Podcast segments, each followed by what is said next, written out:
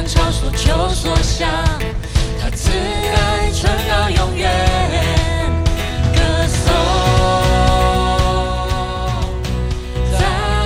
哇，好振奋的诗歌哦！弟兄姐妹，大家早安！又到了我们一天一章真理亮光的时间。我想今天我们要继续来进入到诗篇的一百零七篇，呃，第一节经文和昨天的一百零六篇，呃，是呃完是一样的。好，那也是从这个哈利路亚开头的。我们要来读第一节到第九节。好，呃，诗篇一百零七篇第一节，你们要称谢耶和华，因他本为善。他的慈爱永远长存。愿耶和华的俗民说这话，就是他从敌人手中所救赎的，从各地、从东、从西、从南、从北所招聚来的。他们在旷野、荒地漂流，寻不见可住的城邑，又饥又渴，心里发昏。于是他们在苦难中哀求耶和华，他从他们的祸患中。搭救他们，又领他们走行走直路，使他们住可居住的城邑。但愿人因耶和华的慈爱和他向人所行的奇事，都称赞他，因他使心里渴慕的人得以知足，使心里饥饿的人得饱美物。亲爱的弟兄姐妹平安，各位好朋友大家好。呃，我们知道诗篇一共有一百五十篇，它其实分为五卷。那从一百零七篇开始到最后就是第五卷。当我们在读过了几次一百零七篇的时候呢，我想大家应该蛮容易可以发现一百零七篇的这个整个诗篇的结构。好，有的时候我觉得诗篇我自己是很不会分段的，但是当我们在读诗篇一百零七篇的时候，好像我们看见那个一到三节开始很像一个序言，好像诗人就说：“你们要称谢耶和华。”因他本为善，他的慈爱永远长存。愿耶和华的赎名说这话。就是他从敌人手中所救赎的，从各地、从东西、从西、从南、从北所招聚来的，好像诗人邀请我们来称赞美、来称颂上帝的良善跟慈爱。那谁应该要成为这样的敬拜赞美者呢？他说，就是被上帝从敌人手中拯救出来，又被上帝从各地方招聚在一起的百姓。我想，不只是这一些，好像与上帝有盟约的以色。猎人，当我在读的时候，我就觉得，诶，这不就是教会吗？好，当我们讲到教会的时候，我们就想说，教会是谁呢？是什么呢？好像是耶稣基督他在十字架上的大能，从死里复活的大能，胜过。仇敌胜过罪恶跟死亡的权势，然后我们借着耶稣基督保血所立的新约，被救赎、被呼召、分别出来，又借着圣灵的洗礼，我们成为基督身体，能够一起敬拜侍奉他。好，所以当我们每次讲到教会，当我们想起上帝的这样的一个拯救的恩典跟作为的时候，我们就来赞美他的慈爱，赞美是那个守约的神，是那个充满爱的神。那接着，当我们往下读的时候呢，我们会发现诗人有重复出现一些的句子，好像是于是他们在苦难中哀求耶和华，他从他们的祸患中搭救他们。还有一句是。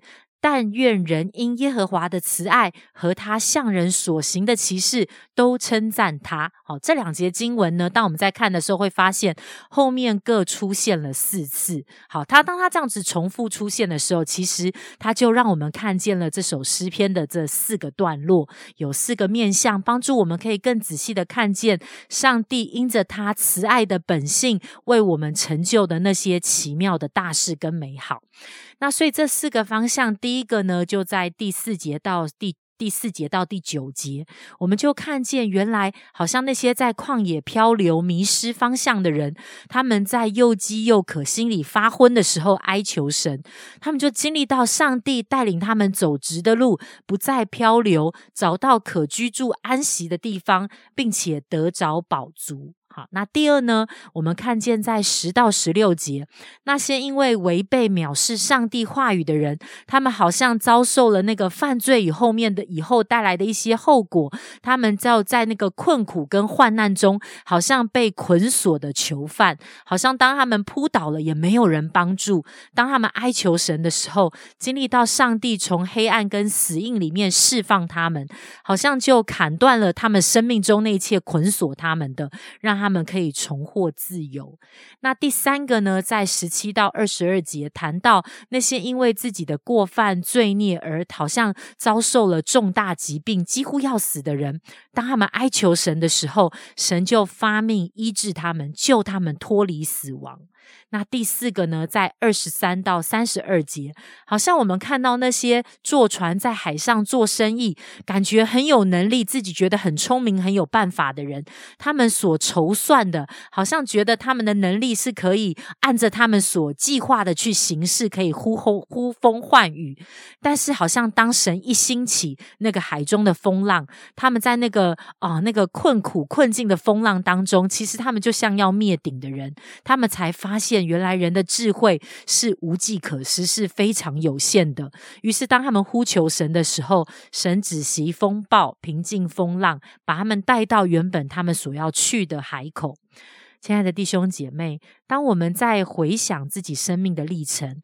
或者是有的时候我们在教会听见一些的见证，或是我们的家人朋友来到教会，他们的心愿意转向神的时候，是不是好像在我们生命历程中就经历，也像上面刚才讲到那个四个不一样的一个光景呢？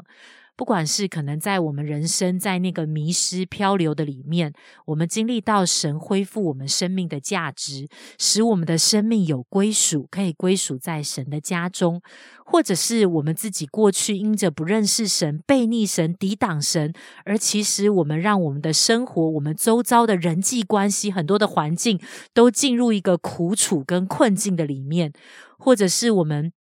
可能在那个罪的捆绑的里面，疾病的苦的里面，或或者是好像当神的光照亮我们，我们看见我们本来以为我们自己很有能力，靠自己可以完成许多的事，却在神的光中看见原来我们的生命这么有限，而我们愿意伏在神的面前，我们的生命变成为了荣耀神而活。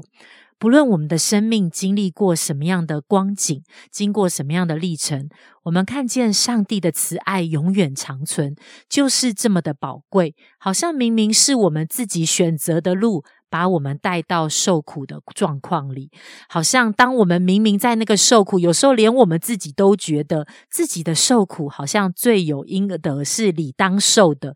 但是当我们在困境中想起了这位神，当我们在困境中回转呼求他的时候，好像真的在我们的生命里面，就经历到神插手介入我们的生命，神用他恩典慈爱的手翻转了我们的困境，甚至恢复我们，继续的祝福引导我们的生命。好像在这个过程中，我深深的体会到，上帝的眼目真的从来没有离开我们。今天，亲爱的弟兄姐妹，我想要邀请你来思想。马上就要进入十二月了，在年这一年快要到最后的一个啊，最后的一个月的时候。我想邀请你再一次的来思想，在你今年的生命当中，你有没有曾经漂流失迷过？你有没有曾经因着自己的偏行己路做的一些选择，进入了一些困境？你有没有走过一些疾病的死硬幽谷？上帝怎么样用他的慈爱引导你，用他的能力把你从患难困苦中拯救出来呢？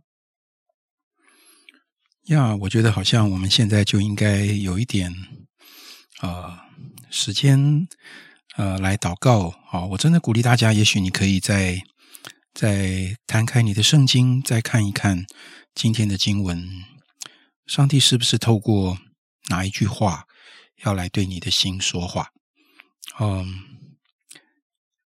好像在今天的经文里面讲到那种呃漂流，漂流。不止漂流，不只是一个状态，好像东飘西飘。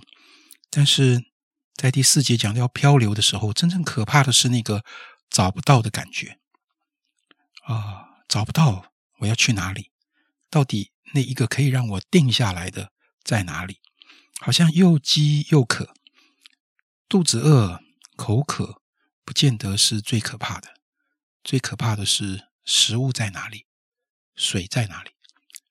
当我知道哪里是可以居住的城邑，当我知道哪里有粮食，哪里有水，可能我还要再走一两个小时才到那个地方。也许还在那个漂流的路程上，但是当你知道那个那个地方那个供应在哪里的时候，即使你还没有尝到，但是你的心里就开始有盼望了。弟兄姐妹，不知道你还在漂流吗？还在又饥又渴的状态吗？你找到那个可居住的诚意吗？你找到那个真正能够满足你的饥渴的呃？的粮食和水源吗？神在这一切里面，他也在找。神在找什么？或者说，神在等，神在等那一切在苦难中哀求他的人。当他找到那一个哀求他的人的时候，神的搭救跟怜悯就临到。因为上帝不只是希望我们的生命里，呃，我们的问题得到解决，得到保足。神更渴望在这个过程中，你因为认识他、晓得他的作为，而进入到一个被更新的状态。